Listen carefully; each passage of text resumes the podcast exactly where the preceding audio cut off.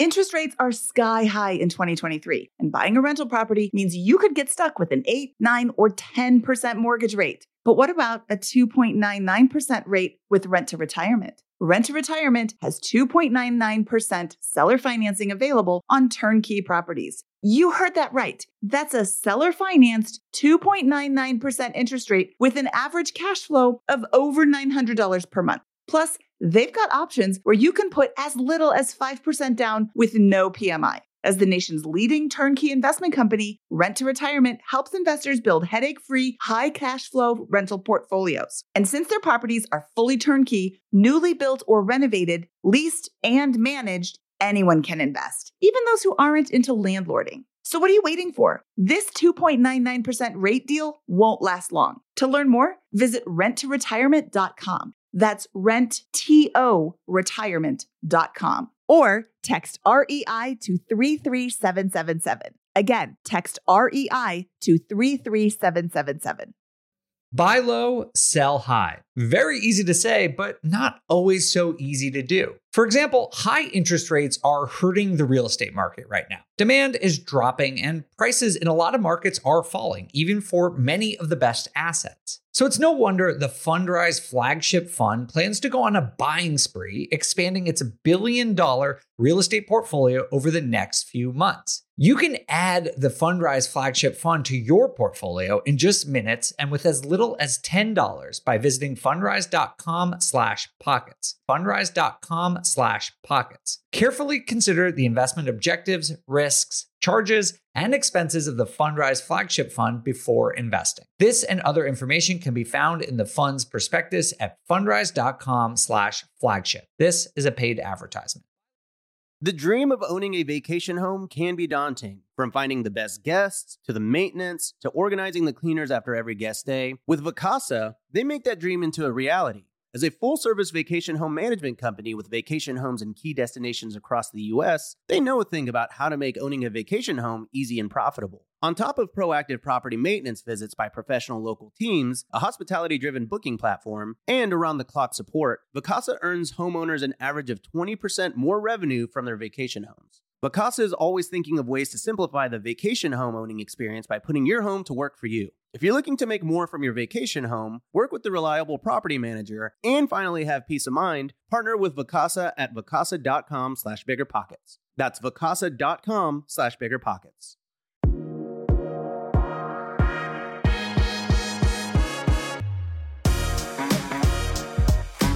Hey everyone, welcome to On the Market. I'm your host, Dave Meyer, joined today by the birthday boy, Jamil Damji. Happy birthday, man. Thank you, man. It was uh, um, 44. 44. Wow. I know it's uh, it, it it Where's the time going? How do you feel? 44. Does that feel old, young? I it, mean, it, feel it like- feels it feels uh it feels good honestly you know uh, it's been a, it's been a crazy year lots has happened um you know with the real estate market and and just life in general but i'm grateful for all of it and super excited about this conversation uh, with rick Yeah, absolutely. Well, you have you have the energy of a person half your age, so I think you're you're doing pretty good. thank you Yeah, absolutely. And uh, yeah, this this conversation is great. Uh, Rick w- Jamil, we interviewed him what like June or July, probably. Yeah, right. Like right before the the other shoe dropped in the real estate market, and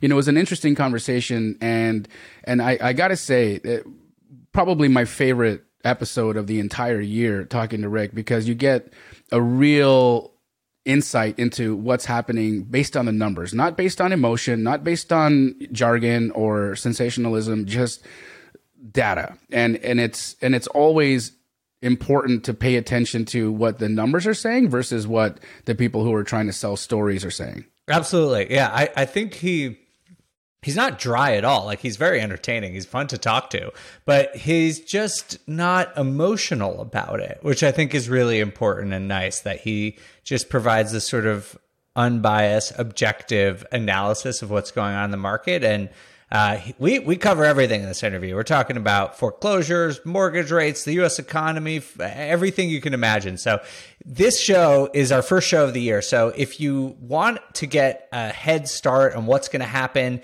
in 2023 and what to be looking for over the course of this year, you're going to really enjoy this episode because Rick provides some really accurate and objective information that's going to be really actionable for you. Agreed. Take notes, guys. All right. Well, with that, we're going to take a quick break and then welcome on Rick Sharga, the Executive Vice President of Market Intelligence for ATTOM Data. Remember when you had to pay to get a lead's phone number? It was like the dark ages until Deal Machine made skip tracing a thing of the past. Now, with your Deal Machine plan, you'll get unlimited access to phone numbers and contact information for no extra cost. That's right, get high quality, reliable information trusted by leading financial institutions, all fully compliant with the federal Do Not Call list. Explore over 150 data points, including age, gender, marital status, occupation, and a ton more. Trust me, this is the data you need for off market deals. With new filters, people flags, and color coded phone numbers, lead management just got a ton easier. Ready to step up your investing game? Sign up for a Deal Machine plan today and gain immediate access to this unlimited treasure trove of contact information and phone numbers. Just head to dealmachine.com/bp. Transform your lead generation and deal making strategies with Deal Machine. Sign up today and start exploring the unlimited possibilities at dealmachine.com/bp. You're trying to close on your next rental, so why is your insurance company dragging its feet? With long lead times and never ending paper forms, it's no wonder it takes forever to finally get a policy. Modern investors deserve better. They deserve steadily.com. At steadily.com, you'll get fast, affordable landlord insurance available online 24 7 in just a few clicks. You can even get next day coverage, which takes just minutes, by the way, to obtain. And you can do it all from your phone. Steadily was founded by landlords who created insurance products tailored to the unique needs of this industry. It's their sole focus, and that's why landlords nationwide consistently rate them 4.8 out of 5 stars. So whether you've got a single family, short term, or multifamily portfolio, steadily.com can secure the best coverage at the best price to protect your properties. Discover how Steadily can save you both time and money on your rental property insurance. Visit steadily.com for a commitment free quote tailored to your needs today.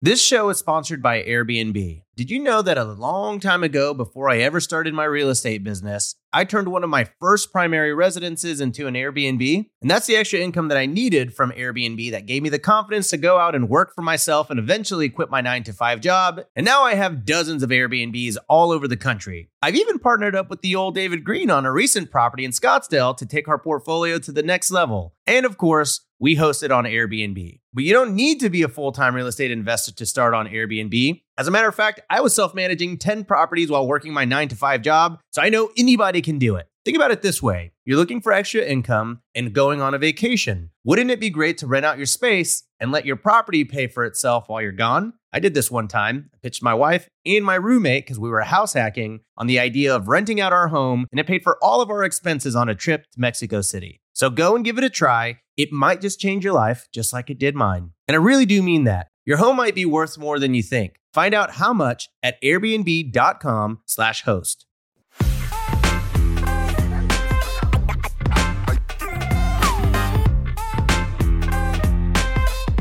Rick Sharga, welcome back to On the Market. Thanks for joining us again. Thanks for having me back. I guess the first time wasn't all that bad.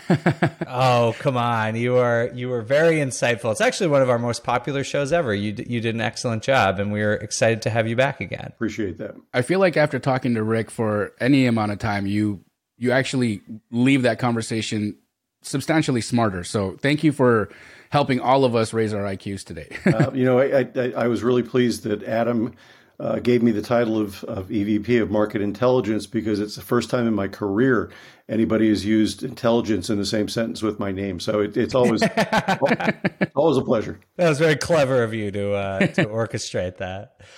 Well, Rick, the last time we had you on was over the summer, and we were sort of reaching the peak of the housing market frenzy, at least in terms of sales price. Things have changed a lot over the last couple months. And we would love to just start with your summary or thoughts about what's happened over the second half of 2022 in the national housing market. Well, last time we talked, you probably remember uh, uh, we were we were discussing the fact that we'd started to see a little bit of, of evidence of demand weakening. Uh, that actually started back at the beginning of the year, and, and it was really related to affordability because home prices were still going up 15, 20% on a, a year over year basis. Um, when the Federal Reserve decided to, to roll up its sleeves and actually address inflation uh, by, by putting together a series of unprecedented hikes in the Fed funds rate, that really roiled the, the mortgage markets, and we saw mortgage rates double. Uh, according to Freddie Mac, that's the first time that's ever happened in a calendar year. We've never seen mortgage rates actually double in a calendar year before, and that's just cratered affordability. So we we've seen um, we've seen month over month uh, home sales go down in both uh, new homes and existing homes. Uh, we're probably going to end this year, even though we had a pretty good start, and we're going to probably end this year with 15 to 20 percent fewer home sales than we had a year ago. Uh, we've seen home price appreciation flatline, basically. Uh, we're, we're looking at markets like California, where the the year over year increase in prices is now down in the two to three percent range, where it had been in double digits earlier in the year. Uh, and there are parts of the country where we're actually seeing prices decline. Uh, we've seen the last four months in a row where home prices have, have dropped month over month. That's not necessarily unusual this time of the year, but the the degree of the drop has been has been stronger than usual. But when you think about it, um, the average monthly mortgage payment on a house you would have bought a year ago has gone up, depending on where you are in the country, from 45 to 60 percent. And I don't know about you guys, but I when I talked to my boss about a 45 to 60 percent raise, he kind of chuckled politely and told me to go back outside and play. So it, it, it's it's really knocked a lot of prospective homebuyers out of the market. We've seen research that indicates that anywhere from 10 to 20 percent of people who were looking to buy have opted to rent for a while instead. Uh, for your audience, uh, that that does suggest there might be some opportunities uh, for rental properties for single family rental units because if people were looking to buy a house, it stands to reason they might be interested in renting one instead of an apartment. But um, yeah, we're, we're going to end the year pretty much uh, on on a downward trend uh, that will probably move into next year as well. Although I don't think the the decline in home sales will be nearly as significant next year as as it was this year. Keep in mind one other, and then I'll stop talking for a while. One one other thing to keep in mind contextually is that we're coming off uh, home sales in 2021 that were unusually strong. 2021 was not an average year for home sales. It was a way above average year for home sales. So it wouldn't have been a surprise to see the numbers come back a little bit. Uh, but but the 15 to 20 percent drop is is strictly and solely because of actions the Fed has taken and the impact they've had on mortgage rates. Rick, I you know the last time we spoke, it was you know the market was in a completely different spot, and I'm always trying to get an understanding of what may be coming around the corner. And you know, I'm in the fix and flip business. I had to write a couple of checks. I'm in Phoenix, Arizona, and so one of the markets that you're talking about that's going to experience a massive kick in the teeth. Um, i got implants in the front here from uh, from the from the kick I got, and they, they look beautiful, by the way. Nobody would ever. Thank thank you, thank you, thank you. Yeah, um, the facts are for us as a, as rehabbers, uh, things are are not looking um, you know really strong right now. Uh, on the other side of that, I'm looking for opportunities because I, every time something like this happens, there's opportunities under the surface, and I'm I'm almost wondering if what we're seeing right now is, and I'm I'm coining it the great reprogramming, and this is why. Okay, we've all been so spoiled with these two and three percent mortgages that that were in the market for so long. Uh, that had a lot of people entering the space and, and, and trying to, you know, enter the housing market, a lot of that, a lot of those uh, purchasers, a lot of those people will never let go of that debt. They're gonna hang on, hang on to that house. They're gonna, even if they keep it as a rental, they're they're not gonna reintroduce that product back into the marketplace. We've had the Fed raise rates in an unprecedented manner, like you've described, and that has stopped a lot of activity, especially in home building, right? And so we've had builders completely turn the knob in the other direction where they're they're they're holding they're holding back. So we have this inventory that's going to get yanked off because of all the cheap debt. We've got builders stopping or slowing down their building. We've seen uh, demand sort of like really level off, and I believe because rates are so high right now, as soon as we start creeping back towards 5%, we're like pulling this elastic band where we're all going to feel really grateful for a 5.5% mortgage when it comes. Because when it's sitting where it is right now, as soon as we get reprogrammed into thinking 5.5 or 5% is cheap, that's when I think there's going to be a crazy amount of buyers rushing into the marketplace. And that's why I'm, I feel like it's the great reprogramming.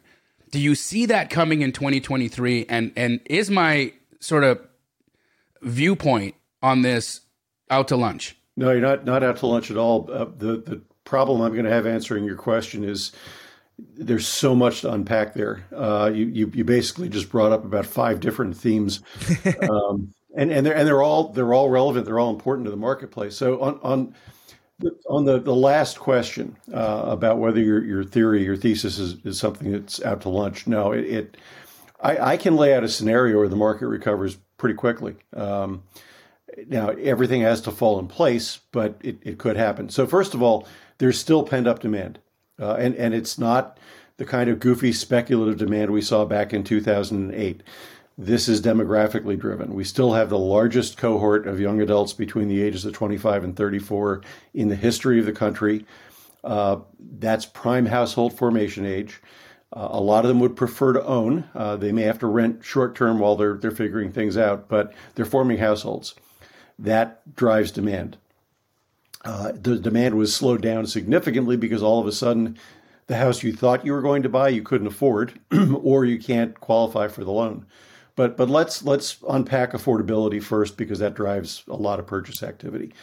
There's three legs of the stool when it comes to affordability. The one we've been focused on obsessively for the last few years is home prices. So obviously the, the nominal home price, what the, the price is listed for, is the thing that everybody focuses on. And we're at a new peak. We're, we're still at a new peak.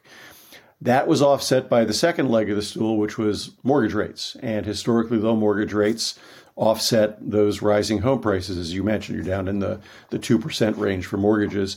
That made it possible for people to afford homes even as home prices were going up. What also made it possible, and this is the leg people most often ignore of the stool, is that wages have been growing. So we've seen unusually strong wage growth for the last couple of years uh, since the government, you know, allowed everybody to go back to work after the pandemic started. Uh, but five to six percent annual increases in, in wages. excuse me. That wasn't keeping up with 15 and 20% increases in home prices, but it's actually now two to three times higher than home price appreciation. So let's assume that um, wage growth continues to be about what it is. Let's assume that home prices have plateaued, uh, or in some markets are actually coming down a little bit. Um, it's possible that because inflation appears to be heading in the right direction, the Fed can stop being so aggressive with its rate increases which means that mortgage rates may have peaked this cycle and, and it will start to come down. So if you have mortgage rates trending down, maybe slowly, but trending down over the course of the year, wages stay strong, home prices have flatlined. Somewhere in 2023, it starts to feel a lot more affordable, and you have people start to come back to the market. So I, I don't think your thesis is crazy. Um, the other thing that will will change the dynamic of buyers is the market always adjusts as home prices go up or as interest rates go up. The problem we had in 2022 was that the, the increase in interest rates was so sudden and so severe. So all of a sudden, that million dollar house, that $500,000 house you were looking at, is out of the question. And you have to reset your expectations for a $250,000 house, uh, which you weren't looking at and, and which you hadn't even contemplated before. So it, it takes the market a while to adjust. But to your point, if interest rates trickle back down into the fives, you know, maybe now you're not looking at a two hundred fifty thousand dollar house. You're looking at three seventy five or four, and maybe you just need a little bit more time to save for a down payment. So it, it does change the buying dynamic significantly. And and I I do think you're right. I think I think the first quarter, maybe the second quarter, the first part of the second quarter, uh, are going to continue to be a little slower than normal, even with the scenario we just outlined. But as you get later in the year, uh, I think I think people will have, been, will have been able to adjust, uh, and and it will look a little bit more affordable, and we'll start to see buying activity come back. So overall, I, I expect 2023 home sales to go down probably not quite 10%, maybe somewhere between 5 and 10% from this year. But I expect the second half of the year to be stronger relative to the, the first half.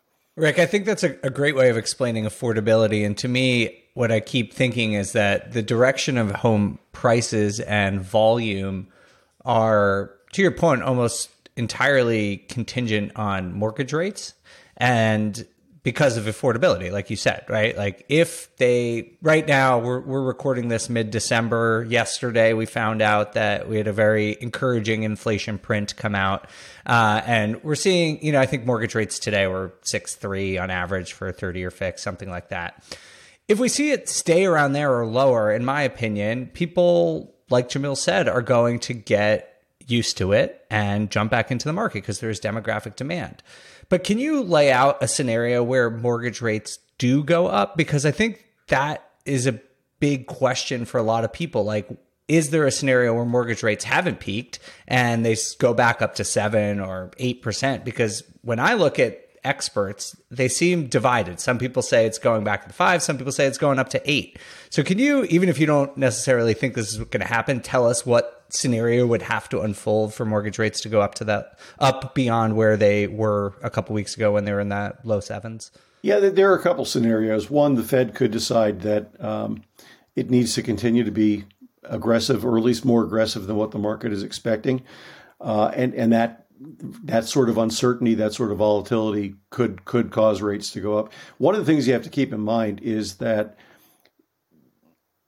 usually 30-year mortgages are based on the yields of the 10-year U.S. Treasury, and those two those two rates kind of go hand in hand. And, this is kind of inside baseball for probably a lot of your viewers, but but bear with us.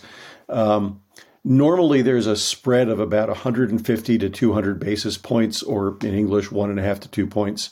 So if the if the 10-year if the yield on the 10-year Treasury is four, uh, a mortgage would typically be five and a half or six percent. Right now, the spread has 100 extra basis points. So if we were just in a normal market, mortgage rates would probably be almost a point lower than they are today. So you'd already be in the fives. One of the reasons they're not is because of uncertainty and volatility in the market and the belief that as interest rates come down on mortgages, you'll see a ton of these loans that have been taken out since rates rose start to be refinanced, which means if you're buying a market, a, a, if you're buying a mortgage on the secondary market, you're not going to be able to recoup your investment. Uh, it, the, the loan's going to be gone in a year or two. So the, the pricing model has the secondary market spooked. Um, so the Fed the Fed could continue to raise beyond what people are expecting. Uh, right now, the, the peak of the Fed funds rate is expected to be somewhere around five percent, five and a quarter percent. If they go beyond that threshold, uh, it will clearly drive mortgage rates up. Uh, so an inflationary surprise uh, or or Fed activity is one scenario. I, I, don't honestly see that, but it is it is a scenario. The other is is global volatility, and we don't talk a whole lot about this, and it's something that's pretty much out of our control. But but there's there's a uh, there's a lot of concern about global economies tanking. When that happens, you often see a lot of a lot of foreign capital come into U.S. Treasuries and the more foreign capital that comes into U.S. Treasuries, the lower, uh, or sorry, yeah, the, the, lower the yields get. Um, that actually could drive mortgage rates down further. The, the the flip side of that is if if that money has to stay in the, the foreign economies and there's less activity uh, trading up the, the cost of the bonds, we could see yields um, actually increase and and if that happens, you wind up with mortgage rates going up. But but I I, I really do think there's much more likelihood that we see rates peak and and start to gradually work their way back down. Uh, then there is a, an opportunity for the rates to go back up uh, to the, the sevens or or even worse the eights. I, I, I, I do look there there are people that are are saying interest rates are going to go up beyond eight. There are also people saying the housing market is going to crash and we're going to see 20 to 30% price declines. And I, I tend to think those people are trying to sell something and, and probably not something you want to buy. I, I, I actually got I got a Facebook message from one of my mother's dear friends yesterday. And this is not a, I'm not making this up. She actually sent me a message asking if the housing market was going to crash today. So somebody actually picked a date for the housing market to crash and was all over the internet apparently and it's just uh, you know we, if you're if, if you're involved in real estate investing if you're looking to buy a house to live in you have to look at things more rationally more logically uh, and candidly with a longer term view uh, because you know it, it it market market conditions can can be very volatile day to day uh, but but over time, the housing market tends to recover and do very very well. Well, thank you for explaining that. I think that you know I keep coming back to those two scenarios where. On one hand, the inflation improves, the Fed stops raising rates as quickly as possible. That brings mortgage rates down.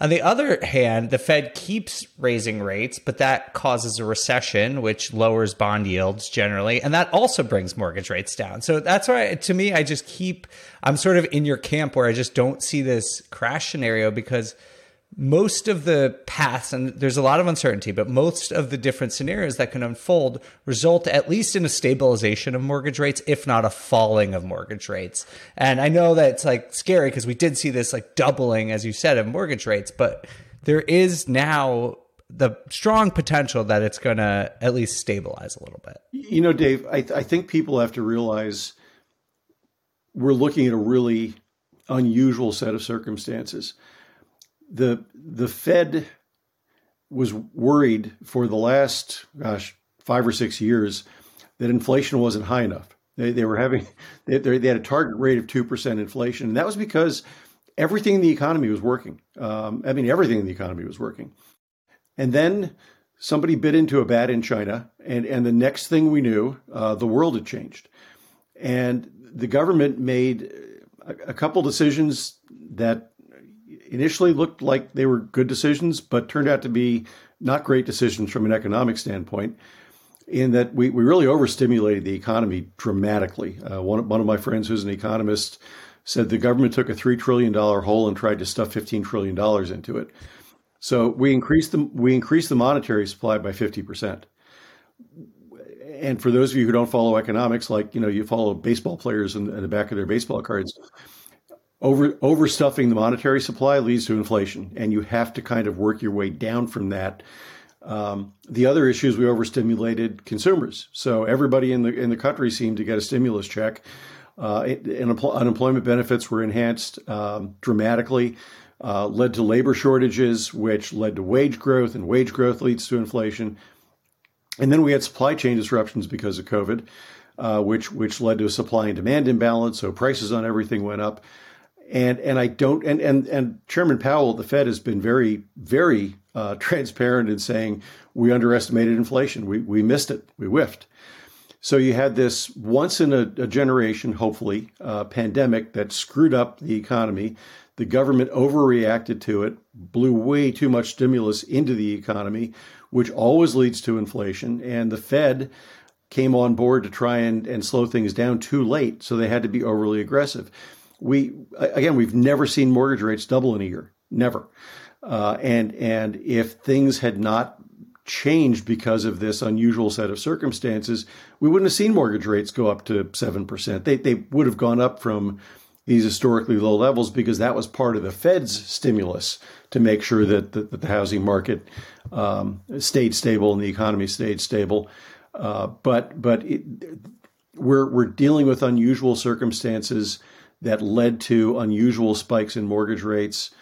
And really, the rest of the economy is still functioning pretty well. So, even if we do wind up with a recession next year, and I, I think it's probably likely that the Fed will, will have already overcorrected and we're going to wind up in one, it, it should still be a fairly short, fairly mild recession. Uh, and and and shouldn't have a, a long term or, or terribly negative impact on the on the housing market.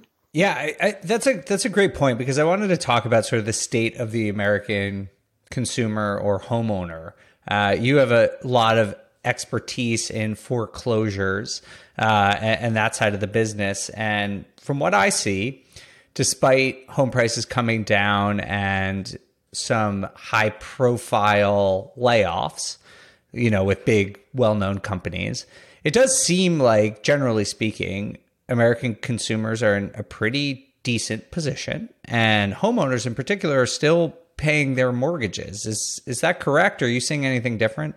Yeah, no, you're you're spot on. Um, uh, we we recently did a report on homeowner equity uh, at, at ATTOM, and first of all, there's still a record amount of homeowner equity out there, twenty nine trillion dollars. Uh, nothing like that we've ever seen, and that's on a housing stock that's valued at about 41 trillion. So if you look at the debt load that people are carrying, it's it's actually really really low as a percentage of of, of uh, the, the, value of their of their properties.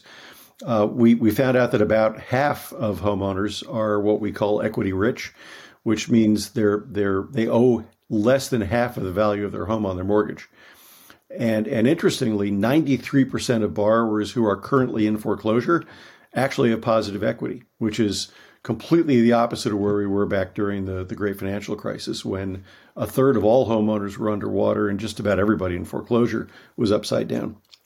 So even if we did have people in foreclosure, they they have the opportunity to create a soft landing. So if they were in in a short term financial uh, a short term position of financial distress, conceivably they could even refinance their loan with their lender if they if they've now kind of recovered.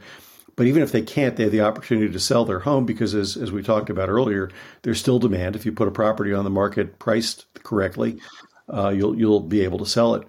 Um, but we don't have a foreclosure problem right now. The, uh, the, the the normal level of foreclosure activity historically is about one percent of loans. Uh, so that would be in today's market about 550,000 homes in some stage of foreclosure. Uh, instead, we have about 260,000. So we're, we're running at about half of historically normal levels of foreclosure activity. And we're running at about 60% of where we were prior to the pandemic. So even though foreclosure numbers have been gradually edging up this year, we probably don't get back to normal levels based on current rates of activity until sometime in mid to late 2023. And that, so keep in mind, we could double the amount of foreclosures we have right now, and that would get us back to normal. Uh, and and the loan quality over the last decade has been extraordinary. Lenders have taken on very little risk. Uh, borrowers have been highly qualified, and and to your point, Dave, they, they continue to make their payments on time, even if they're underwater. And I think I think that's an important thing for people to keep in mind because I've been fielding this question a lot lately.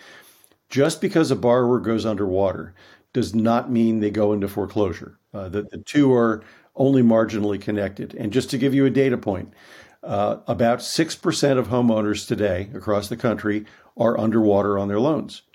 And I just mentioned a half a percent of borrowers are in foreclosure. That means the rest of those people are making their payments on time. And some of them have been underwater since the Great Recession. Uh, and in markets that really never fully recovered, but but they continue to make their payments because at some point they'll be in positive territory. And honestly, in a lot of cases, it's cheaper for them to keep making their mortgage payments than it would be for them to mail the keys to the bank and try and find a place to rent. So it, it those two aren't really connected. Now, if you're underwater on your loan and you wind up in foreclosure, it's much, much harder to resolve that successfully. But being underwater is not what drives people into foreclosure. That's still some sort of household financial catastrophe, a job loss, income loss, death in the family, divorce, unexpected medical bills, something like that is what sends people into foreclosure. You will start to read headlines, uh, I promise you, about the, the looming threat of more and more borrowers being underwater as home prices flatline or go down. And, and I, I had to walk a reporter off the ledge yesterday because of a report she read that she thought said 8% of borrowers were now suddenly underwater. And what it said was 8% of borrowers who took out loans in the last year with very low down payments, who lived in markets where prices went down, were now underwater. And I was like, that's a fraction of a percent of borrowers. But the headlines will, will warn you that this looming crisis of underwater loans is, is about to overtake us. And it just sometimes it drives me nuts, but I, I, guess it keeps me busy and that keeps me employed, so it's not a bad thing. Rick, I appreciate the uh, the information, and and I couldn't agree with you more with respect to you know the foreclosure situation and where we are just you know nationally with respect to equity and if there truly is a, vulnerability there. And I, I agree. I, I don't believe that there that there really is. I think of course sensationalism will always sell uh, or, or, or attract eyeballs. And so we're going to see that always. But as a real estate investor and for the bigger pockets community that that love hearing your insights dave insights and, and my jokes i want to un, i want to understand uh, where the opportunity lies because here's here's the fact for me right? I'm a i'm a cash buyer. I i predominantly wholesale but i'm starting to hold property because what i've seen is that there is fatigue out there. Sellers right now who have a situation who who have to sell not not your not your person who just wants to upgrade or um, you know move because they they they no longer uh, like their the size of their living room or you know just not just cosmetic things but like real reasons to sell there's fatigue in the market and i've been able to really take advantage of that fatigue and and buy things. For instance, I was just you know telling Dave the other day, there's a, a property um, you know in my neighborhood. It's a you know two million dollar plus neighborhood. This house was just appraised in July at a, a million five. And I, I'm going to be closing on it in a couple days. Uh, at, at one at 800 and one at 950, and and I, I'm buying two in my in my neighborhood with the same situation, right? And so I'm finding that fatigue and I'm taking advantage of that because I'm a real estate investor and this is what we do. And all that equity that you described that homeowners are sitting on, they're willing to trade that to release that fatigue to be able to get out of the situation. Uh, that's an, that is one opportunity that I'm seeing. Are you do you see other opportunities that us as real estate investors can look at and and and pounce on in order to have a, a better footing going into 2020, the end of 2023 into 2024.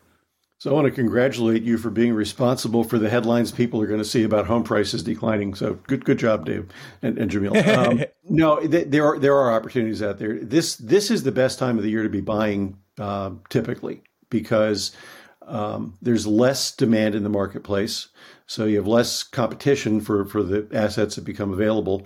Um, and and homeowners typically are a little bit more willing to negotiate this time of year because of because of that lack of, of competition. So just in general, uh, somewhere between uh, late November and mid January in most parts of the country are, are, the best times to, to look for those those relative bargains. Uh, second, if, if somebody's selling right now, you have to ask yourself why they're selling and if they have to sell. Uh, so you're, you're doing exactly the right thing. I personally I think one of the reasons inventory levels will stay low for most of 2023 is because people who don't have to sell aren't going to sell. Uh, they're perfectly happy to sit there with their 3.5% mortgage uh, and not trade it into a declining market uh, for a more expensive house with a 7% mortgage. Uh, they, they just, if they don't have to do that, they're not going to do that. So if you do see somebody selling, it, it, it at least begs the question of, is this a forced sale? Do they have to sell? And if so, you know, there, there's some negotiating leverage there. So I, I do think that that makes some sense. Uh, you want to keep following pricing trends. Uh, I, we're, we're looking at probably a, a 5% price decline nationally in, in home prices. Uh, Fannie Mae's projecting next year prices will go down January through December about a point and a half. Um, and and it, it's going to be a very localized correction. So you have to pay attention to local market activity. Uh, for example, California prices will probably go down on average about 10%. the Bay Area right now, we're seeing prices at some tiers go down 20% already. But if, if you're in the southeastern states, you may not see prices go down at all because you're, you're still seeing population growth and job growth. So prices may not be going up 20% a year, but they might still be going up 2 to 3%. So you have to look for those local market opportunities and figure what the right what the right mix is for you. And and again, if you're in a market with declining prices, you might be looking at buying a property to rent because you don't need to be worried about immediate home price appreciation. If you're looking at a market where prices are going up, maybe it's a better flipping opportunity because flippers really need price appreciation to make their numbers most of the time. Uh, the other opportunity, it, it, we mentioned that there aren't a ton of foreclosures, but if you're going to be playing in that market looking for opportunities, you have to change the, the model, uh, at least in your mind, from where we were during the last cycle. We mentioned how many borrowers were underwater on their loans last time. That meant that that they couldn't get rid of the property unless the, the bank agreed to a short sale. And there were a lot of them, but not many relative to the number of people in foreclosure. Um, a lot of the properties didn't sell at the auctions because the banks couldn't price them low enough for investors to, to make the numbers work. So the bank, banks wound up repossessing the majority of properties in foreclosure. And so it made sense an investor to, to wait for the bank to repossess it, wait for the property to come back to market, uh, and negotiate then for those bank owned properties, those REOs. That's not happening this time. I mentioned that foreclosure activity overall is at about 60% of pre pandemic levels. Uh, REO activity, uh, bank repossessions, are, are at about a 30% uh, level of where we were prior to the pandemic. So, what we're seeing is more foreclosure starts, but more people selling their homes in the early stage of foreclosure before the foreclosure auction. And the properties getting to the auctions are selling through at about a 70% rate, which is about twice the rate they usually sell through. So there's less properties getting to auction, there's fewer properties getting past the auction going back to the lenders. And the FHA has this program uh, called CWCOT, more inside baseball stuff, uh, uh, cleared without conveyance or conveyed without clearance of title. Uh, and any FHA property that doesn't sell at the auction is then assigned to an online auction company for a second chance sale. Uh, at which point they typically lower the prices a little bit. So if you're an investor waiting for, for REOs, waiting for bank owned properties, that's not where the opportunity is going to be this time. This time you're going to have to find those borrowers in the early stage of foreclosure. And if you can't work out a deal with them before the auction, you need to be ready to go at the auction. And that's where somebody like you, Jamil, comes in as a cash purchaser because most of those auctions require cash or a cashier's check. And and today's market, you're in a tremendous position of advantage if you're a cash buyer because everybody else is looking at six and a half, seven percent traditional mortgages and investor loans that have a you know 10 to 12 percent handle on them right now if you're getting bridge financing. So uh, there there are still opportunities out there, but you're you're going to have to do your diligence. Well, thanks, Rick. That, that's super helpful. I think uh, that there's a lot of fear out there again with headlines, and uh, you you offer a much more sober uh, opinion about what's happening and a really good analysis of where the opportunity lies. I do want to, you know, before we we get out of here, I do want to ask you about something you mentioned when we were just uh, chatting before the show, which is that you at ATTOM, your the company you work for. Uh, released a report about fix and flip activity. Could you tell us a little bit about what you've learned? Yeah, yeah, and, and for anybody who's interested, we have a market insights section on our, our website where we post all these reports for free. So not even something you have to pay for, but we recently did release the, the fix and flip report that covered flips in the third quarter of, of 2022. Um, th- this was a classic good news, bad news report, Dave. Uh, the, the good news is that there were over 92,000 flips in the quarter uh, which which is the third highest number on record. Uh, and we've been we've been looking at data for the last 22 years, so that's that's a, pretty pretty good number. The the bad news is it's the third consecutive quarter where that number has gone down.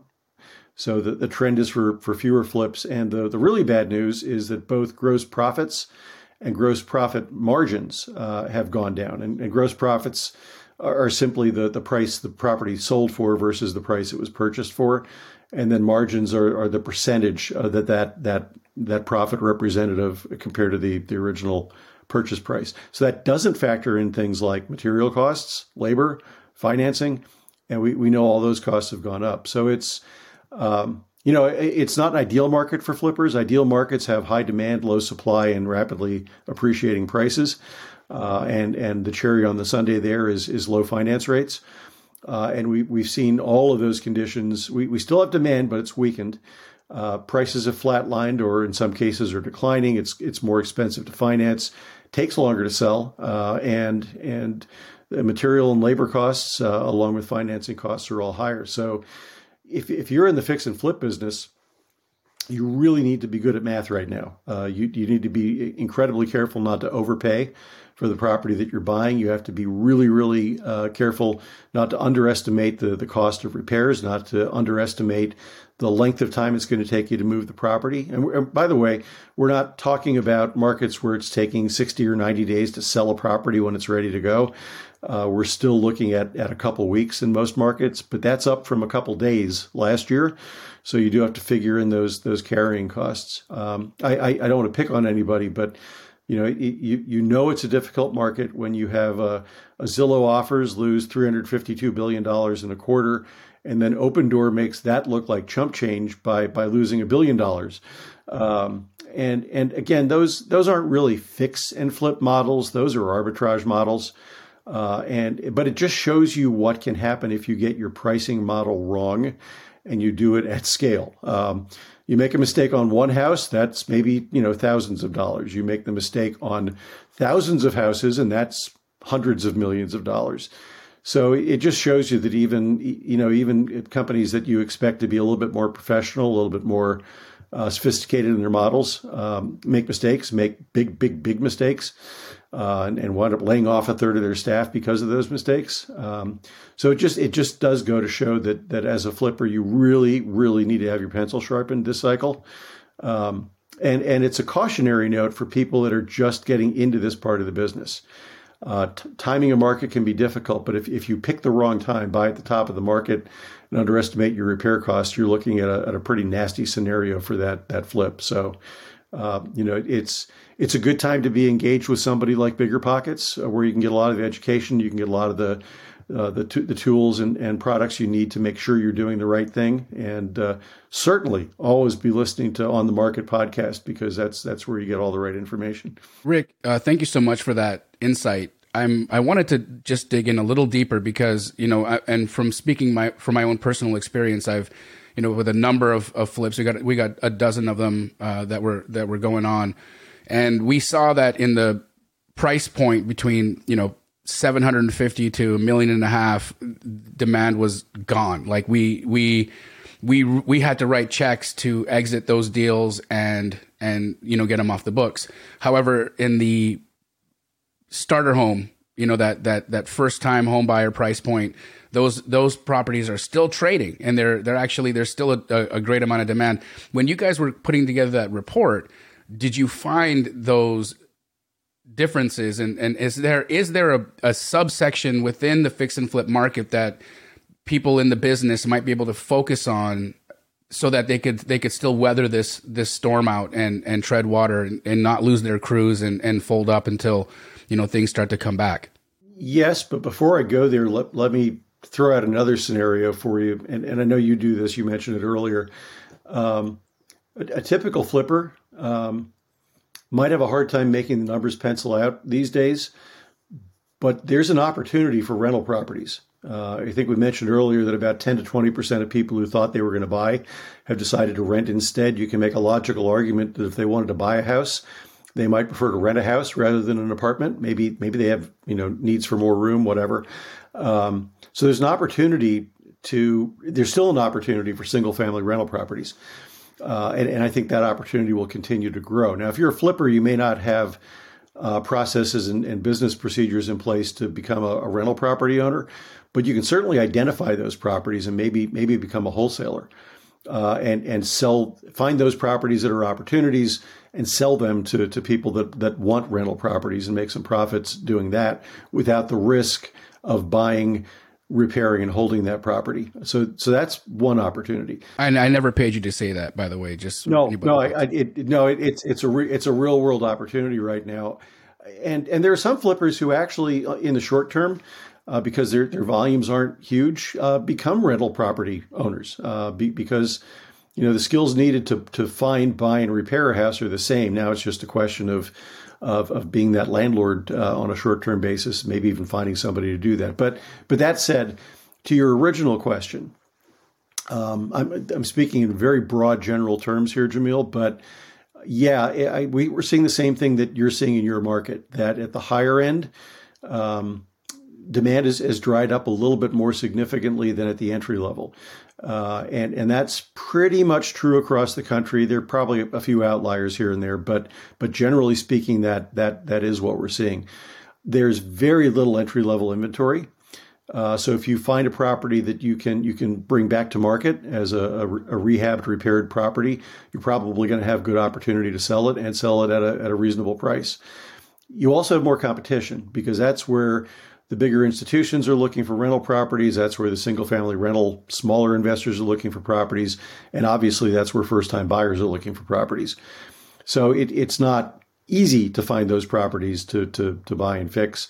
But if, if you're looking at a at a, a section of the market that's healthier than others, that that entry level, and I'd even say in, in a lot of markets going up to the mid tier, you're still seeing a, a, pretty fair amount of demand. It's once you get into the upper mid tier and the the higher level properties that that you're seeing.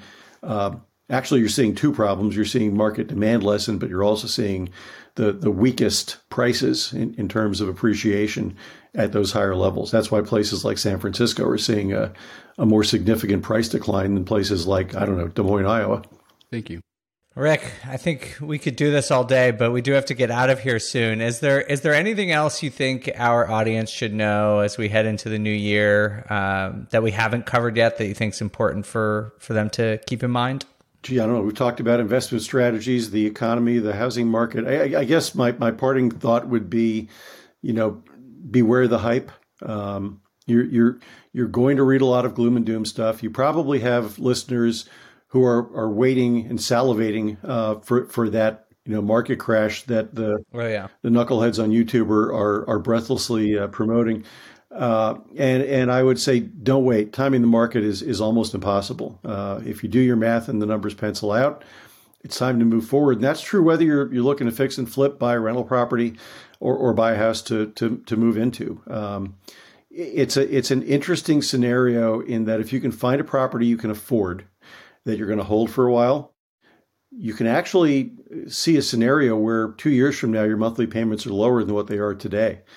And, and and that's not something you're likely to see if you're going to rent a property uh, because your your rental price is going to go up pretty much every year. So I do tell people that uh, uh, particularly people are going to hold a property for a period of time. That if you find something that that the numbers work, uh, don't wait for the market to bottom out. Uh, you can live with a little bit of short-term volatility. If prices go down two and a half, three, five percent, they're going to come back up. And historically, you go back the last hundred years of home prices. We've only had one time where the market fell 20% and stuck there for a while, and that was the Great Recession. But uh, home prices don't go up every year, but over time, uh, they, they've gone up uh, consistently, uh, over, you know, year, year over year over year. So uh, don't believe the hype. Uh, don't panic. Um, but but be be as careful as as you possibly can before you make those decisions. Uh, don't overthink it, but make sure you do that math and check it twice. All right. Well, thank you, Rick. We appreciate those parting words and and definitely agree. People should be read at least read the whole article right like there's so many times where it's just like people react and say to the headline and it's like well did you read the rest of the article it, it wasn't that bad um, so great great sober uh, advice there we appreciate it rick rick sharga is the executive vice president of market intelligence at ATTOM Data rick if people want to connect with you where should they do that so you can find me on LinkedIn or Twitter, uh, Rick Sharga. Either either one's pretty easy. If you if you want to connect with me on LinkedIn, make sure you mention uh, on the market or, or Jamil and Dave, so that I, I know you're not one of the crazy people on LinkedIn reaching out under alias. Um, you can also find, I mentioned attomdata.com. Uh, we, we have a market insights section. Uh, we're all, all over social media, but we publish reports on all aspects of the housing market that are free uh, every week. Um, so so feel free to follow us there, and uh, and I look forward to connecting with a lot of you.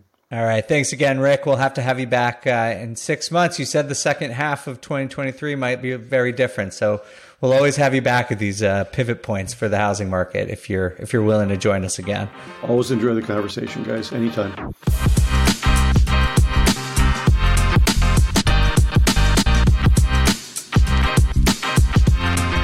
Well, you heard it, guys. Rick said be a wholesaler in the new year. What do you think, Dave? I can attest that at least off air, I haven't seen Jamil pay Rick to say that. No, yeah, he might have done it privately. It, it's a it's a real thing. I think there's amazing opportunities, and especially if you guys are looking at strategy for 2023, uh, really consider it and and have conversations with folks in the forums. Talk to people on Bigger Pockets, and really really get your minds right, understand underwriting, and figure out the numbers. Like Rick said, sharpen the pencil, and you will succeed. I, I love that this is our first show for the new year because I just think Rick provides really good information that's not like overly rosy, but he does point out that there is opportunities and that a lot of the things that you're reading are mostly fear based and not actually fact based. So if you are looking to grow your portfolio or get into real estate for the first time in 2023. Hopefully, you got a lot of good lessons from what Jamil and Rick have shared with you today. It feels weird because we're recording this in the middle of December, but I guess Happy New Year to Happy everyone Year. listening.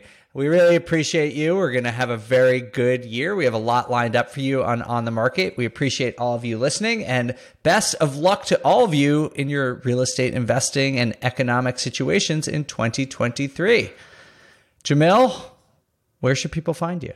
You can find me on my YouTube channel at youtube.com slash Jamil Damji. Check me out on IG as well. I kind of feel like you, you, you know, Rick, it makes sense that he's on LinkedIn and Twitter and I'm on Instagram and TikTok. Yeah, yeah, that does. It, that tracks. It's on brand for sure. Happy New Year, guys. Absolutely. And we do also have a YouTube channel for On the Market and Bigger Pockets. You can check those out if you want to hear more from me or Jamil or any of the other of the On the Market panelists. For everyone else on On the Market, for James, Kathy, and Henry who cannot be here today, Happy New Year and thanks for listening. On the Market is created by me, Dave Meyer, and Kaylin Bennett. Produced by Kaylin Bennett. Editing by Joel Esparza and Onyx Media. Research by Pooja Jindal. And a big thanks to the entire Bigger Pockets team. The content on the show On the Market are opinions only. All listeners should independently verify data points, opinions, and investment strategies.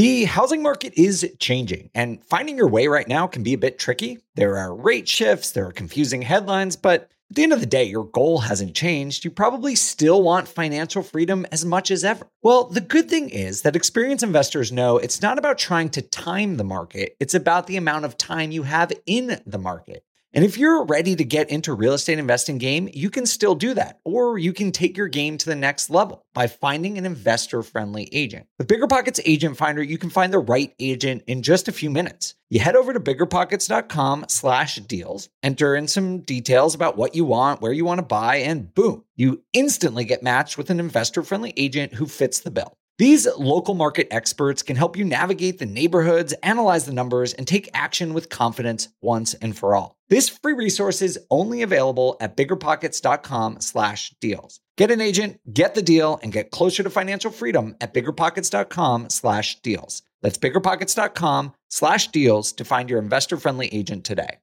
The content of this podcast is for informational purposes only. Past performance is not indicative of future results, and all hosts and participant opinions are their own. Investments in any asset, real estate included, involves risk. Use your best judgment and consult with qualified advisors before investing. Only risk capital you can afford to lose. Bigger Pockets LLC disclaims all liability for direct, indirect, consequential, or other damages arising from reliance upon information presented in this podcast.